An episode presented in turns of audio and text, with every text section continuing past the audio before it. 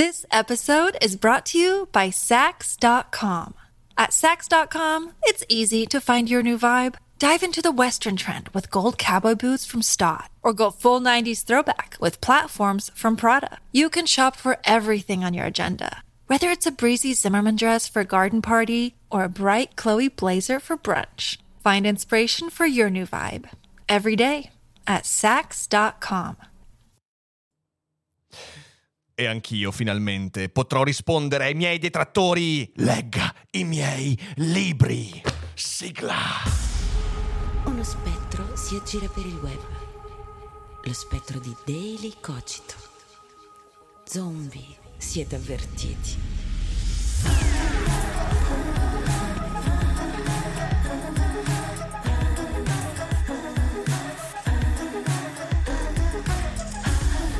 Bentrovati qui su Daily Cogito ed è arrivato quel momento, il momento del legga i miei libri. Ho sei libri pubblicati e quindi ormai ho, tutta, ho tutto il diritto di dire ah sì, mi contesti, ma non hai letto i miei libri? No, in realtà niente di tutto questo. Legga i miei libri è sempre una risposta da veramente persone poco dotate intellettualmente, perciò quello che cercherò di fare oggi invece è una puntata in cui cerco di eh, farvi ripercorrere il mio sentiero di pubblicazioni con i sei libri pubblicati. Perché questo lo faccio? Beh, intanto perché, insomma, è giunto il momento di farlo e di fare un po' di automarchetta, ma soprattutto perché ricevo moltissime domande sui social di persone che mi dicono Rick, ma da quale libro comincio per leggerti? Ma eh, qual è che parla di questo, di quell'altro? Perciò credo sia giunto il momento di creare una puntata sempre da linkare a chi mi farà quella domanda. Quindi se mi seguite da molto tempo magari sentirete cose già sentite o magari no, magari c'è qualcosa di nuovo.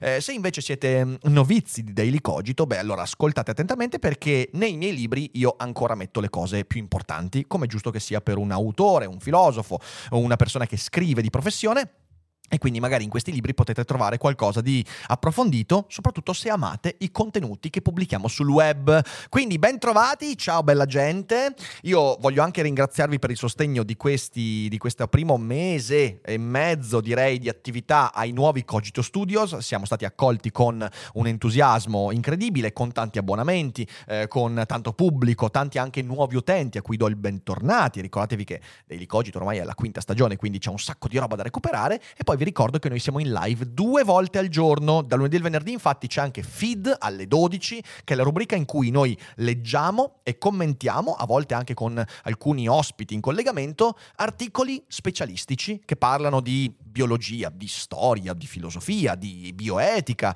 eh, che parla di tecnologia, di futuro, eh, di un sacco di roba bellissima. Feed è una rubrica veramente importante, a cui teniamo molto e speriamo che sempre più persone scoprano quanto è bella Feed. E poi c'è Daily Cogito, evidentemente, ogni giorno, senza mai una sosta. Prima di partire voglio anche ricordarvi che il mese di marzo è pieno di eventi. Se siete in live posso anche dirvelo, se siete in differita lo scoprirete troppo tardi. Oggi, giovedì 2 marzo, siamo a Padova per la presentazione del mio nuovo libro La parola Don Chisciotte. Però poi a marzo abbiamo anche tante altre date. Il 10 sarò a Perugia per il mio spettacolo teatrale Le vite di Spinoza, spettacolo fra libertà ed eresia. Non vedo l'ora di essere alla sala dei notari, che è un posto bellissimo a Perugia, qualche biglietto ancora a disposizione, andate sul sito dailycogito.com per accaparrarvene uno, o due, o tre, o quattro, o cinque, e poi saremo anche a Milano, Mestre per presentazioni, conferenze, insomma date un'occhiata al sito perché è lì che segnaliamo tutti i momenti in cui possiamo incontrarci in giro per l'Italia. Ma adesso non tergiversiamo ulteriormente. Io ordinerò i libri in senso di uscita cronologica, uscita anche della prima edizione, perché alcuni di questi libri non sono la prima edizione, quindi cercherò anche di essere specifico su quello. E dovete sapere che il canale YouTube, quello in cui state vedendo questo video, se invece ascoltate il podcast, insomma, il canale YouTube Ric Dufer, è nato a fine 2014. Il primo video fu pubblicato circa il 7-8 dicembre 2014 e è nato per pubblicizzare il mio primo libro. Io infatti a settembre di quell'anno, del 2014, pubblicai la prima edizione di I pianeti impossibili. Io non ho qui fisicamente la prima edizione, ce l'ho a casa, ma qui ovviamente ho la riedizione del 2021 e E quando io l'ho pubblicato avevo, ne- avevo pochissima visibilità online, ero un po' seguito su Twitter, però su YouTube appunto avevo appena iniziato e il canale è nato per promuovere il libro. E il libro è andato piuttosto bene, era una pubblicazione con una piccola casa editrice di Venezia, Tragopano Edizioni, che non fece praticamente nessuna promozione del libro, quindi fu tutto sulle mie spalle e comunque qualche migliaio di copie è andata venduta, il libro andò piuttosto bene per i numeri a cui potevo ambire. Il Libro è un romanzo, un romanzo episodico, I pianeti impossibili. A questo libro io tengo tanto perché scrivere questo libro, e l'ho scritto l'anno precedente, quindi nel 2013, mi ha permesso di uscire da uno dei periodi più bui della mia vita. Io avevo appena cambiato lavoro, mollato una fidanzata con cui stavo da sette anni, ero veramente senza nessun tipo di appiglio, ero nella confusione più totale ed ero in procinto di... Eh, mettermi a fare dei lavori che non avrebbero mai corrisposto alla mia personalità e però in un momento di saggezza inconsapevole mi sono detto però provo almeno un attimo a mettermi a scrivere. Ed è nato come un esercizio questo libro, quindi io ho cominciato a scrivere questi racconti senza nessuno scopo eh, in particolare e sono nati questi paesaggi, questi pianeti, questi pianeti che erano paradossali, impossibili, mh, mm, pianeti oscuri, altri invece gioiosi e quando ho cominciato ad avere una dozzina di pianeti sotto mano eh, ho detto beh ma è come se stessi esplorando qualcosa e ho cominciato a pensare alla cornice narrativa. E allora è nato I pianeti impossibili. Sono 37 pianeti eh, testimoniati dal narratore. Il narratore è in questa astronave che alla deriva nello spazio. Nel romanzo viene spiegato perché lui non ha più il controllo sull'astronave, sapendo che i suoi giorni finiranno in solitudine testimonia, registrandoli nel, diciamo così, appunto, il, l'audio, l'audio diario di questa astronave, registra i 37 pianeti che ha visto dall'oblò dell'astronave. E sono tutti dei giochi eh, fantasmatici, immagina- immaginativi, sono dei paradossi logici, politici, eh, sociali, eh, ci sono pianeti strani, strampalati e mi sono divertito tanto a scriverlo e mi ha fatto risorgere veramente dalle ceneri questo romanzo uscito nel 2014 e poi riedito da Polignani nel 2021 con questa bella edizione, copertina fatta da Ari ed è, ed è un romanzo a cui tengo veramente tantissimo. Ehm, quando l'abbiamo riedito io ero un po' anche come dire, era un po' in tensione perché un romanzo scritto sette anni prima, nel 2014, anzi otto anni prima, nel 2013, eh, è un romanzo in cui ancora magari non mi rispecchiavo così tanto perché sono cambiato tantissimo in quegli anni. Eppure l'accoglienza che la riedizione ha avuto da parte vostra è stata veramente commovente. Quindi questo è il primo libro che ho scritto, il primo libro in realtà che ho pubblicato, perché in realtà ne ho scritti altri prima, ma alcuni pubblicati sotto pseudonimo, non ne parlerò mai, altri invece non pubblicati. Questo però è veramente il primo mattoncino anche anche di questo progetto che vedete, quindi se vi va trovate tutti i link in descrizione. Il secondo mio libro eh, è stato L'elogio dell'idiozia. Dopo qualche anno, praticamente dal 2014, sono passati quattro anni, in quei quattro anni ho scritto poco in realtà perché ho mi sono concentrato sul canale YouTube e poi sono tornato a scrivere e ho scritto l'elogio dell'idiozia. Anche questa è una seconda edizione perché la prima edizione, uscita 2000, nel 2018 per Tlon. Ehm, e da dov'è che è nato questo saggio filosofico? Questo è un saggio di filosofia. È nato dalla campagna elettorale fra Trump e Clinton del 2016 in cui la frase che vedevo di più sui social e in televisione era sei un idiota. E io non capivo mai che cosa volesse dire, perché? Perché tutti usavano la parola idiota a caso, sempre per dire che l'altro, quello che non la pensa come me, è un idiota. E mi sono fermato e mi sono detto, ma se l'idiota fossi io, cioè se nessuno usa la parola idiota con cognizione di causa, allora può essere chiunque l'idiota. E allora mi sono messo a fare una ricerca e ho ricercato la natura filosofica del concetto di idiozia e ne è nato l'elogio dell'idiozia. L'idiozia qui non viene costruita e, e raccontata come un fattore negativo, ma diventa quasi un fattore positivo. In questo saggio io ho cercato infatti di dire una cosa essenziale. Ciò che chiamiamo idiozia, questa inconsapevole ignoranza che ci mette in movimento, questa incoscienza, questa anche questa, questa, questa spinta autodistrutti, autodistruttiva attrice autodistruttiva, meglio, ehm, è ciò che anche ci spinge alla creatività in molti aspetti. E quindi è nato questo saggio che mi ha sorpreso scrivere perché perché non era un saggio così come me lo immaginavo all'inizio e mi ha accompagnato all'interno di meandri particolari in cui ho parlato del business dell'idiozia, Ho parlato di Lovecraft, di Tolkien, di Philip K. Dick, ho ehm, parlato di antropologia, ho parlato ovviamente di filosofia eh, nel capitolo Cogito ergo, su, eh, ergo idiota sum. E, e, la prima edizione 2018 uscì per Tlon, poi con Tlon le cose non sono andate esattamente benissimo perché a quanto pare la lesa maestà ha portato alla, alla, a un ha un sentimento discretamente di contrasto nei miei confronti da parte di quelle persone. E quindi ho detto vabbè sapete cosa? Il libro lasciamolo perdere. Avevo un contratto di sette anni ho chiesto di rescindere il contratto prima e l'ho fatto ripubblicare nel 2021 con sempre Polignani. E anche questo libro è arricchito ovviamente c'è la prefazione del mio grande amico Bruno Mastroianni che presto verrà qui in studio ed è anche arricchito con tre capitoli in più e un'introduzione. Quindi niente anche se avete già letto l'edizione Tlon questa è un po' arricchita se invece non l'avete letto beh questo è veramente un libro che rappresenta lo spirito di Daily Cogito. E in effetti Daily Cogito come podcast quotidiano è nato dall'elogio dell'idiozia, perché le riflessioni che io ho messo qua hanno ispirato l'idea di creare un podcast in cui quotidianamente raccontare quello che io penso sui fatti del mondo, che siano di attualità, di filosofia, di pensiero o quant'altro.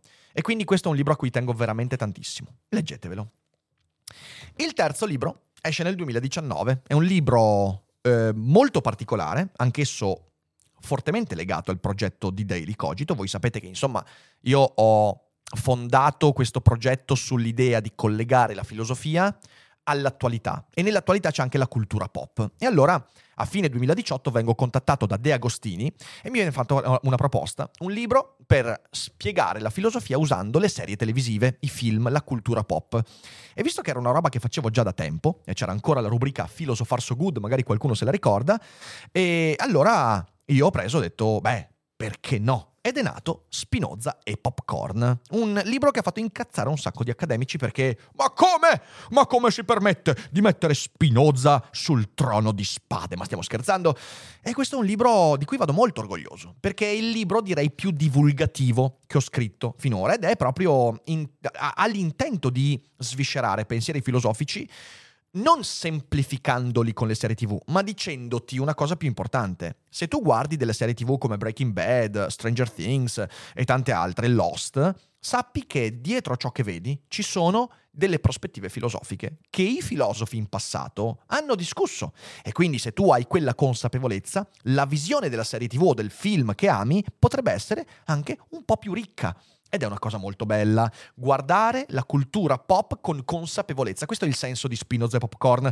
E accanto, magari insegnarti qualcosa di filosofico. E allora qui è un libro molto particolare, perché non è soltanto scritto da me, ma è illustrato dalla fantastica matita di eh, Daniel Cuello, che ha, che ha di, fatto dei disegni stupendi, che io ancora ogni tanto prendo e mi sfoglio, perché io mi ricordo il mio sentimento di meraviglia quando ricevevo le prime bozze eh, dei disegni di Daniel e dicevo, porca miseria, è bellissimo. Ogni capitolo, peraltro, è eh, concluso con un fumetto in cui c'è Daniel come personaggio che fondamentalmente interpreta in queste vignette quello che ha capito del capitolo letto. Ehm, ed è secondo me un libro molto divertente che però all'interno ha dei ragionamenti importanti, si parla della natura di Dio, si parla della religione, si parla del destino, si parla della decadenza della civiltà, della tecnologia, eh, si parla della bioetica e dell'etica, dell'amicizia, eh, c'è dentro veramente di tutto. Questo è un libro ricco, libro ricco e anche divertente, si parla di politica,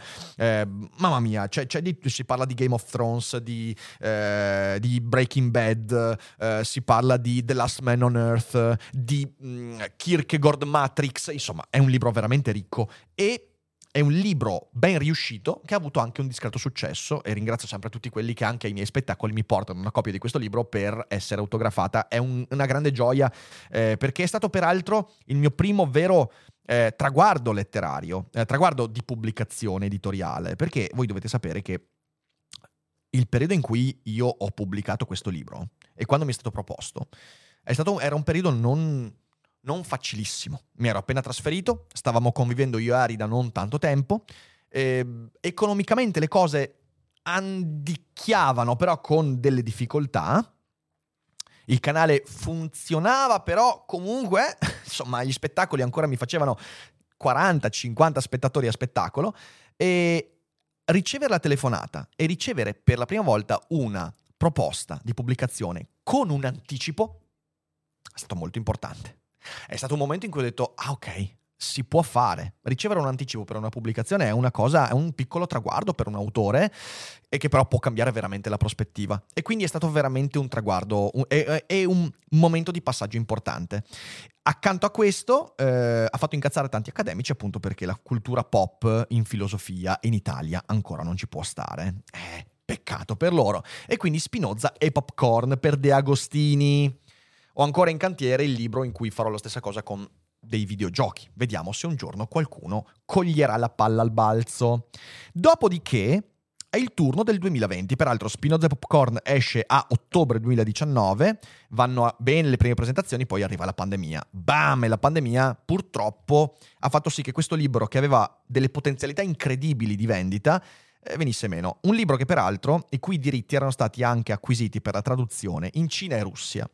Ovviamente dopo la pandemia queste cose sono come dire un po' state sospese. Nel 2020 torniamo dall'amico Corrado Polini, Poliniani. In realtà tenete conto che non avevo ancora pubblicato nulla con Poliniani perché questi due libri eh, erano ancora editi, uno da Tragopano e l'altro da Tlon.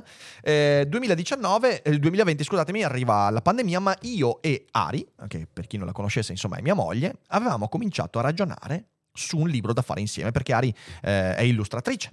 E volevamo fare un libro di racconti scritti da me e di disegni fatti da lei. E visto che io ancora sono nato con la narrativa, volevo tornare alla narrativa, e uno dei generi che adoro di più è l'horror. E quindi insieme a Polignani nasce l'idea di scrivere una raccolta di racconti illustrati da Ari. Ed è nato I racconti della vera nuova carne.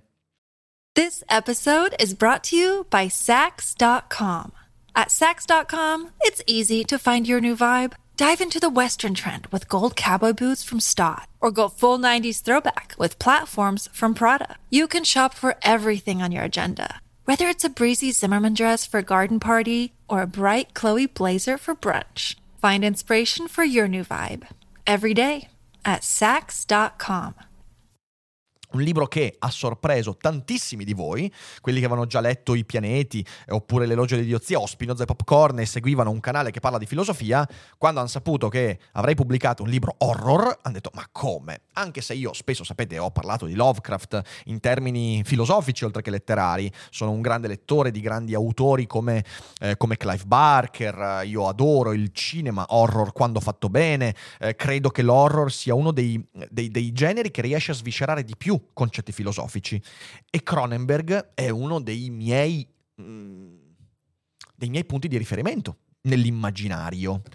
E quindi abbiamo detto, sai cosa? Facciamo dei racconti che si ispirano alla narrativa cronenbergiana, racconti di trasformazione, perché David Cronenberg, eh, che è il regista di la Mosca, eh, di Inseparabili, eh, di, mm, eh, t- sono tantissimi. Eh, Videodrome, che è uno dei più grandi film di sempre, eh, History of Violence. Insomma, Cronenberg è uno dei padri del cosiddetto body horror, cioè il genere che racconta, suscitando orrore, le trasformazioni della carne, del corpo. Videodrome è un grandissimo film che narra la trasformazione del corpo dal punto di vista tecnologico e così insomma ho voluto cimentarmi. E i racconti della vera nuova carne è ovviamente una citazione proprio a Videodrome in cui eh, lunga vita alla nuova carne e quindi questi sono i racconti della vera nuova carne. Infatti c'è anche un racconto che eh, ha Cronenberg come protagonista.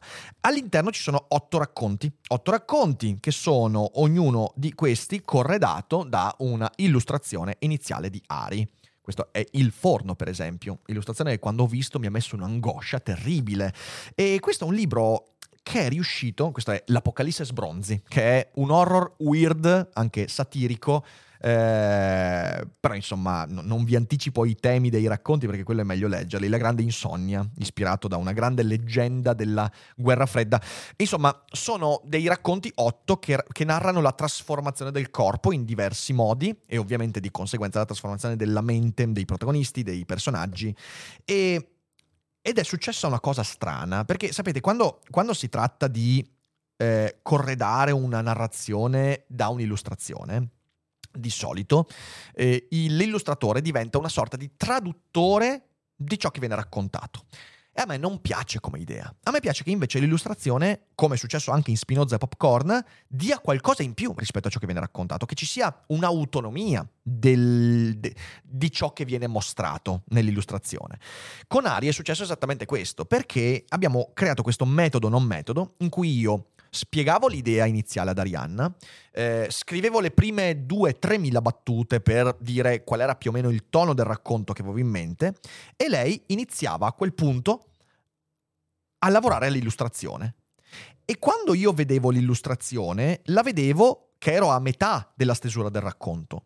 Ed è successo che l'illustrazione abbia spessissimo cambiato il mio approccio al racconto. Addirittura, come per esempio il primo racconto che è La caverna, quando ho visto l'illustrazione, che è questa straordinaria illustrazione, io ho cambiato il racconto. Cioè io ho cancellato quello che c'era finora e sono ripartito. Perché mi ha messo dentro l'idea di quale doveva essere il carattere di quel racconto. Oppure con la grande insonnia, a un certo punto lei mi mostra l'illustrazione, io appena, avevo appena iniziato, e sotto qua nel, nel disegno io vedo un ragno. Il ragno che vedete qui sotto, io non ce l'avevo messo nel racconto. E quindi quando l'ho visto ho detto ma che cazzo c'entra il ragno? E invece il racconto è andato proprio in quella direzione. Ed è stato questo tipo di interscambio che mi ha veramente fatto, che ci ha fatto bene eh, da un punto di vista proprio creativo. Ed è venuto fuori un libro eh, che secondo me è un libro per pochi, ma potrebbe essere un libro, un libro, per molti di più. Perché anche una persona che magari non ama, non è appassionata di horror, qui troverà dei ragionamenti, cioè è l'horror filosofico e per quanto ci siano cose magari disturbanti dentro, però è un horror che può essere appetibile per un tipo di pubblico che magari di solito non legge horror. E quindi io ve lo consiglio. Io mi sono divertito tanto. C'è anche un racconto del grande sinergo, Mario Palladino, alla fine, eh, come Le Lontre, che non ha un'illustrazione, ma è un racconto, insomma, una partecipazione molto divertente. E quindi questo lo trovate sempre in descrizione. E arriviamo alle ultime due fatiche. Le ultime due fatiche arrivano l'anno scorso e quest'anno, ovvero la prima, Feltrinelli, Seneca tra gli zombie. Seneca tra gli zombie, io direi che attualmente è il libro più importante che ho scritto. Eh, non solo perché rappresenta in modo veramente chiaro lo spirito di Daily Cogito, quindi quel tipo di approccio critico, quel tipo di metodo che mette insieme ragionamenti di cultura pop e invece ragionamenti filosofici, che ovviamente riesce a mescolare grandi topos di Daily Cogito come lo stoicismo, Spinoza, eh, e mettendoli insieme a altri grandi argomenti che sono stati sviscerati negli anni, Matrix, eh, serie televisive e via dicendo, ma con uno spirito saggistico vero. Quindi questo, che da un certo punto di vista può essere visto anche un po' come l'erede spirituale dell'elogio dell'idiozia, perché da lì prende le mosse per sviluppare ragionamenti più ampi anche a distanza di quattro anni, eh, Seneca tra gli zombie è il libro, credo che mi sia anche riuscito meglio. Un libro molto ricco che mi ha dato grande soddisfazione eh, per le cose che avete detto anche voi, ma soprattutto perché mi ha dato tanto il fatto di scriverlo. Perché poi io quando scrivo un libro cerco sempre che il libro mi insegni qualcosa. Ecco, Seneca tra gli zombie è stato veramente un atto di scoperta e credo che si senta dal libro, anche perché dentro poi ci sono cose anche molto personali. È un libro sulla morte, è un libro la cui idea è nata quando è scomparso mio padre. È lì che ho cominciato a pensare ad alcuni ragionamenti che troverete qui nel libro, che avete trovato nel libro. Eh, il capitolo sulla morte, sul memento mori, ovviamente legato anche a Seneca, secondo cui la filosofia è l'atto di imparare a morire, cioè avvicinarsi alla morte senza quel terrore di aver lasciato le cose intentate.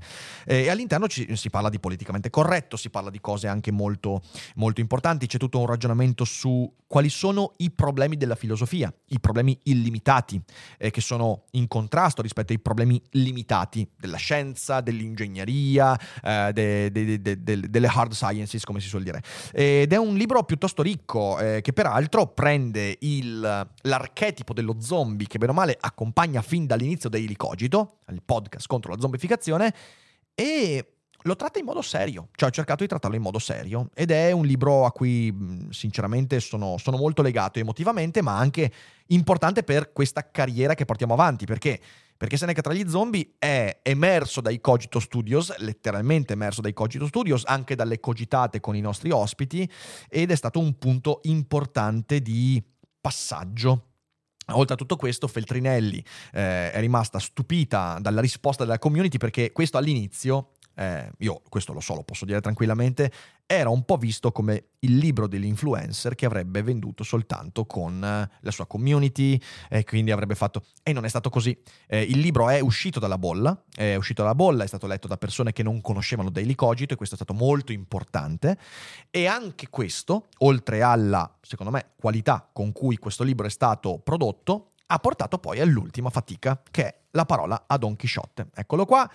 Eh, so che ad alcuni, alcuni contestano le copertine di questa, di questa eh, di questa collana. Però, in primo luogo, ricordatevi, è una collana, quindi ha un'identità grafica che non dipende da me, evidentemente. Ma in secondo luogo, invece, a me piacciono molto, perché voglio dire questo: ricordatevi che le copertine fanno la differenza sull'uso dei colori. Eh, questi colori ben impostati secondo me fanno veramente un ottimo effetto poi le illustrazioni sono molto minimal ma anche questa è una cosa che mi piace io all'inizio eh, l'idea doveva essere eh, che ci fosse una mia foto qua. Io odio l'idea che ci sia l'autore sulla copertina dei libri. È una roba che mi manda i pazzi. Non ho voluto. Il compromesso è stato mettere il logo di Daily Cogito e quello ci sta, ci sta.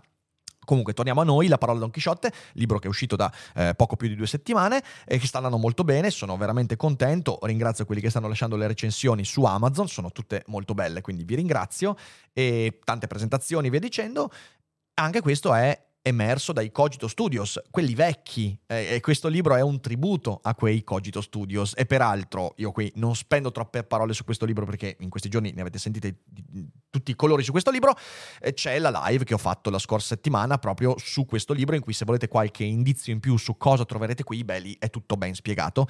Eh, quindi andate a dare un'occhiata, c'è la prefazione di Roberto Mercadini, sono nove cogitate e stiamo ricevendo in questi giorni anche le vostre decime cogitate che, tranquilli, non abbiamo ancora pubblicato pubblicato perché siamo soverchiati di impegni, però dalla prossima settimana, due a settimana, le pubblichiamo sul nostro sito dailycogito.com. Sarete avvisati, quindi grazie per quelli che ci stanno mandando, sono molto belle, non vedo l'ora di farle leggere a tutto il resto della community perché sono veramente molto creative. Qui trovate cogitate con Voldemort, con Dracula, con eh, Rachel Rosen, eh, con Socrate, con Don Chisciotte ovviamente e tanti altri ed è stata veramente una bellissima esperienza eh, scrivere questo libro. Ora, venendo alla domanda delle domande finale, se qualcuno oggi mi, mi dovesse dire, ok, eh, se voglio conoscere Eric Dufer in quello che scrive, da dove cominciare?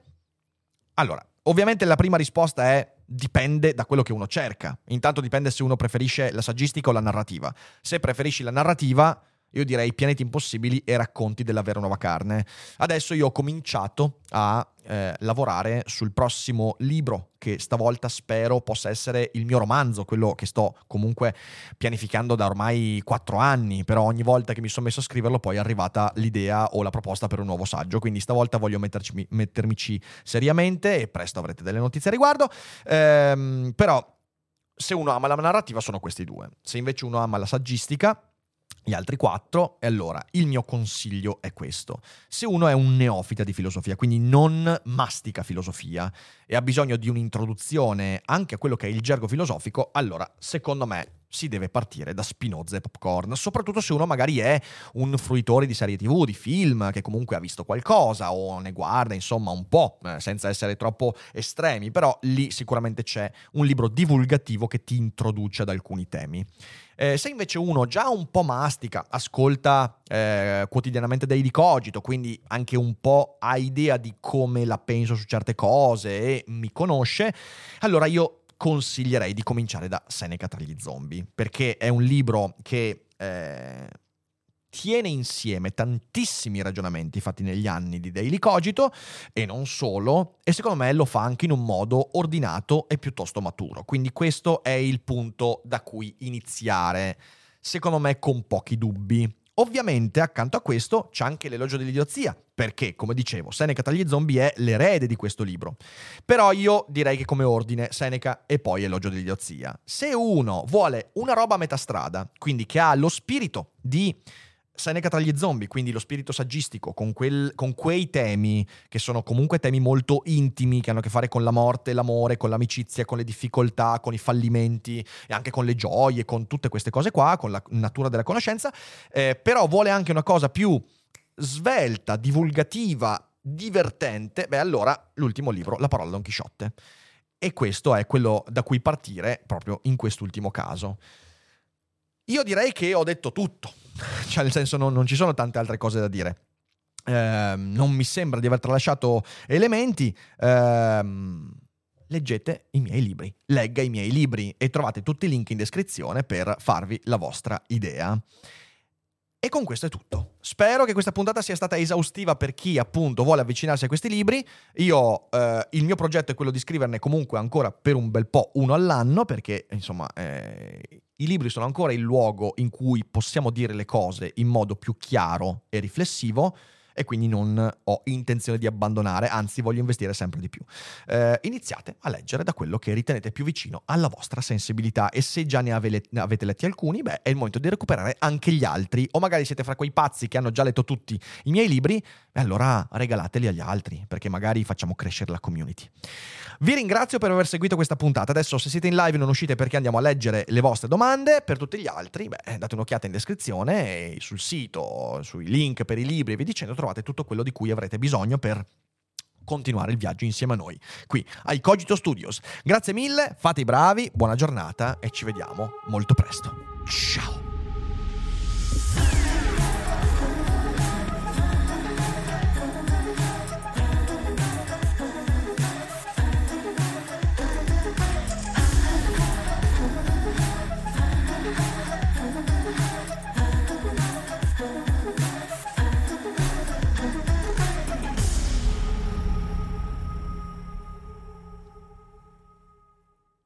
Vacanze in Sicilia o in Sardegna? Con i traghetti GNV porti tutto quello che vuoi, ti rilassi fino a destinazione e se prenoti entro il 14 maggio, posto ponti a partire da 33 euro. Non c'è modo migliore per andare in vacanza. Scopri i dettagli su gnv.it. Offerta valida sulle linee Napoli-Palermo e Genova-Olbia, 10.000 posti disponibili.